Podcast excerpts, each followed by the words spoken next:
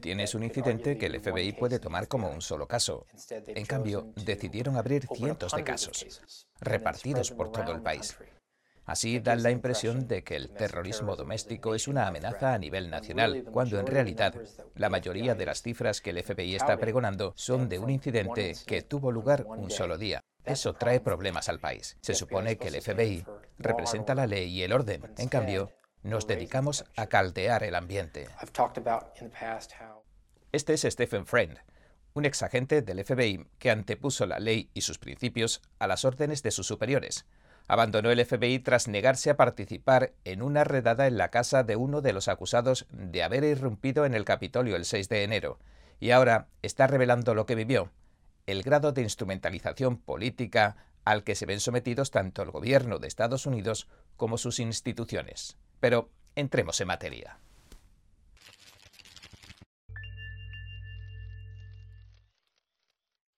La historia comienza cuando trataron de convencer al agente Stephen Friend de que interviniera en una redada, diciéndole que tiempos extraordinarios exigen medidas extraordinarias. Un superior del FBI le planteó el 23 de agosto de 2022 una pregunta. Le dijo, ¿por qué no querría alguien perseguir y encarcelar a los alborotadores que mataron a policías en el Capitolio de Estados Unidos el 6 de enero de 2021? Y su respuesta fue tan exacta como sorprendente. Friend recordó lo que le dijo. Cito. Le respondí que ninguno de los individuos acusados de la violencia en el Capitolio el 6 de enero había matado a ningún agente de policía. Fin de la cita. Friend, en aquel momento, era un fichaje bastante reciente del FBI de Florida, que acababa de llegar de Iowa y acababa de presentar una queja contra ciertas medidas rigurosas que se planeaban imponer a los acusados del 6 de enero en Florida. Sintió que tenía que corregir parte de la información errónea que se estaba empleando para justificar esa mano dura, así la llamó. Friend recordó que cuando el superior escuchó su respuesta parecía no dar crédito, parecía como si algo así no pudiera entrarle en la cabeza. La cuestión en sí era que el FBI planeaba desplegar todo un equipo táctico de asalto para detener a un acusado del 6 de enero acusado de un delito menor. Y emplear ese tipo de fuerza contra un sujeto no violento le planteaba dudas constitucionales.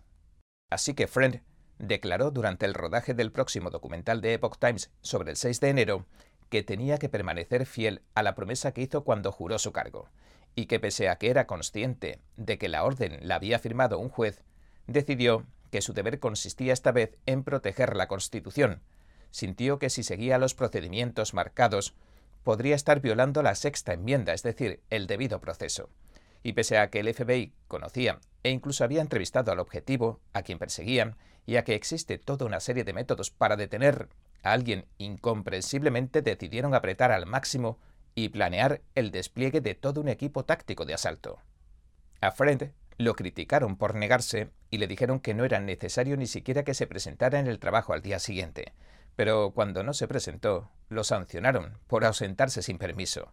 Y poco después le suspenderían su autorización de seguridad y el 19 de septiembre de 2022, para ser más exactos, le suspenderían de empleo y sueldo, y tampoco le permitieron que se buscara ningún otro trabajo suplementario. Pero oponerse a usar la fuerza bruta solo marcó el principio de las preocupaciones de Friend con el FBI. Se había trasladado a Florida para investigar las redes de trata de personas y era un tema que le apasionaba.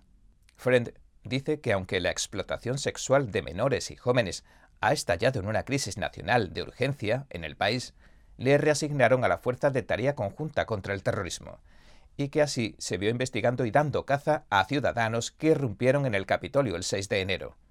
También llamó la atención sobre algo que ya comentamos aquí.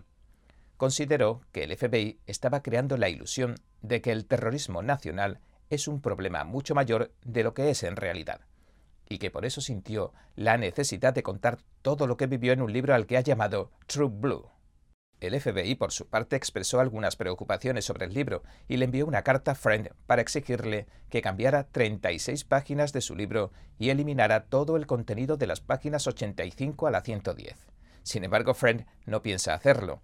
El jefe en funciones de la sección de registros y difusión de información del FBI escribió en la carta lo siguiente, cito, Hemos llegado a la conclusión de que parte de la información presentada entra dentro de un área de divulgación restringida, Aprobaremos la prepublicación siempre que se elimine y se cambie la información tal y como se muestra en la versión adjunta. No tenemos objeciones al resto de su trabajo tal como se presenta. Friend dice que también le molesta que acaben castigando a todos los acusados del 6 de enero antes de que ni siquiera pisen un juzgado. El exagente asegura que el FBI está entrevistando a mucha gente contra las que no tiene nada.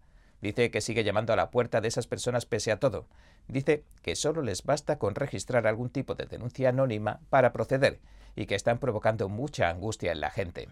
Friend entrevistó a uno de estos acusados y este le dijo, según cuenta, que escuchó el discurso de Trump en la elipse el 6 de enero de 2021. El expresidente le dijo a la multitud lo siguiente. Sé que todos los aquí presentes pronto marcharán hacia el Capitolio para hacer oír sus voces pacífica y patrióticamente. Hoy veremos si los republicanos defienden la integridad de nuestras elecciones si se mantienen firmes por nuestro país, nuestro país, nuestro país lleva mucho tiempo bajo asedio.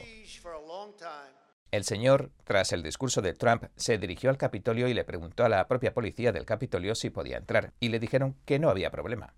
Entró y se dio una vuelta, caminó sin salirse de los cordones, y cuando Friend le preguntó, según nos dijo, si se había llevado algo de dentro, le contestó que había tomado un folleto gratuito como recuerdo. Lamentablemente, esto se lo dijo el señor en un bufete de abogados que posiblemente no le salía gratis. También le dijo que había sido el mayor error que cometió en su vida, y que incluso había perdido su carrera por ello. Friend, por su parte, lo considera un castigo injustificado, y señala que una buena parte del FBI considera que perseguir a los acusados del 6 de enero representa sencillamente una oportunidad para recibir un ascenso, premios y cosas por el estilo y aunque muchos no crean que fuera otra cosa que cuatro horas de disturbios, sin más, tratan de exprimir la situación al máximo. El exagente nos resumió la situación diciendo, cito, creo que esto es lo que ocurre cuando una agenda política se casa con el oportunismo. Para Friend, ser agente especial del FBI era el trabajo de sus sueños.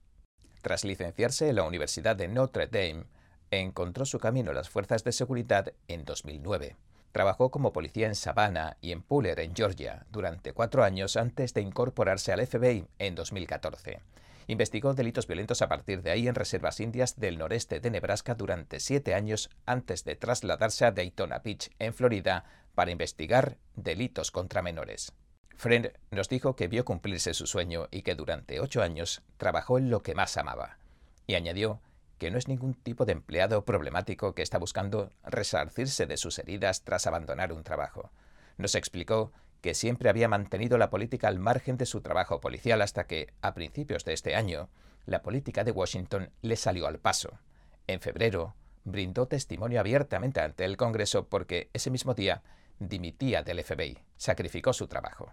El subcomité selecto de la Cámara lo citó para investigar el asunto de que se estaban usando las instituciones gubernamentales como instrumentos políticos contra la oposición. La minoría demócrata elaboró un informe de más de 300 páginas mientras que la mayoría republicana escuchaba su historia y sus preocupaciones sobre el FBI. Los demócratas además filtraron partes escogidas de su declaración a los grandes medios afines y lanzaron acusaciones en su contra, y lo tergiversaron todo lo acusaron de propagar teorías conspirativas en lugar de aportar pruebas, como hicieron con el resto de testigos. Además, se sugirió que Friend era un estafador porque cuando perdió su salario de seis cifras con el FBI, aceptó una ayuda de 5.000 dólares de una organización benéfica que dirige Cash Patel, un antiguo asesor de Trump y toda una personalidad de Epoch TV. Friend recuerda con orgullo el día que testificó ante el Congreso a puerta cerrada, anteponiendo su deber a sus sueños y a todo lo demás y espera volver para dar testimonio público, esta vez ante el Subcomité de Instrumentalización Política, junto con otros compañeros del FBI, mientras espera la publicación de su libro, que será en julio. Ahora tiene un nuevo trabajo como analista en el Centro para la Renovación de Estados Unidos, donde ya ha publicado un artículo titulado Los 10 mayores problemas sistémicos dentro del FBI. Fred nos dijo que ha hecho todo lo posible por hacer las paces con el FBI tras su renuncia, y ha empezado por su abogado. Nos dijo, cito, Tuvimos una especie de charla de reencuentro con Dios. Fin de la cita. Y añadió que lo que más le preocupa es la división y la estigmatización de los conservadores a los que están llamando terroristas nacionales, etc., y concluyó diciendo lo siguiente. Ya he hablado de cómo podría sentarme a la mesa con cualquiera que tenga ideas políticas diferentes a las mías y que podríamos discutir sobre los tipos del impuesto de sociedades y podríamos mantener una gran conversación. Podemos estar de acuerdo en algunas cosas, podemos ceder, podemos no ceder y podemos creer, pero nadie va a sentarse nunca a conversar conmigo si piensa que soy un talibán. Bueno, este ha sido nuestro episodio de hoy. Gracias por sintonizarnos. Si le gusta nuestro programa, por favor, no olvide darle a me gusta, suscribirse y compartir este vídeo con sus amigos y su familia, porque todo el mundo merece conocer los hechos. Una vez más, gracias por ver en primera plana. Nos vemos mañana. Creo que informarse de verdad es más que solo conocer los hechos, es investigar, es buscar la verdad para ser libre. ¿Quieres saber más? ¿Quieres llegar a la fuente? Venga con nosotros al Descubierto, un programa donde no solo compartimos las noticias, sino que también vemos los hechos desde diferentes ángulos y de manera imparcial. Suscríbase gratuitamente a nuestro canal Al Descubierto y usted podrá tomar una decisión informada. Lo esperamos de lunes a viernes en YouTube y en Epoch TV 19 y 30 hora del Este.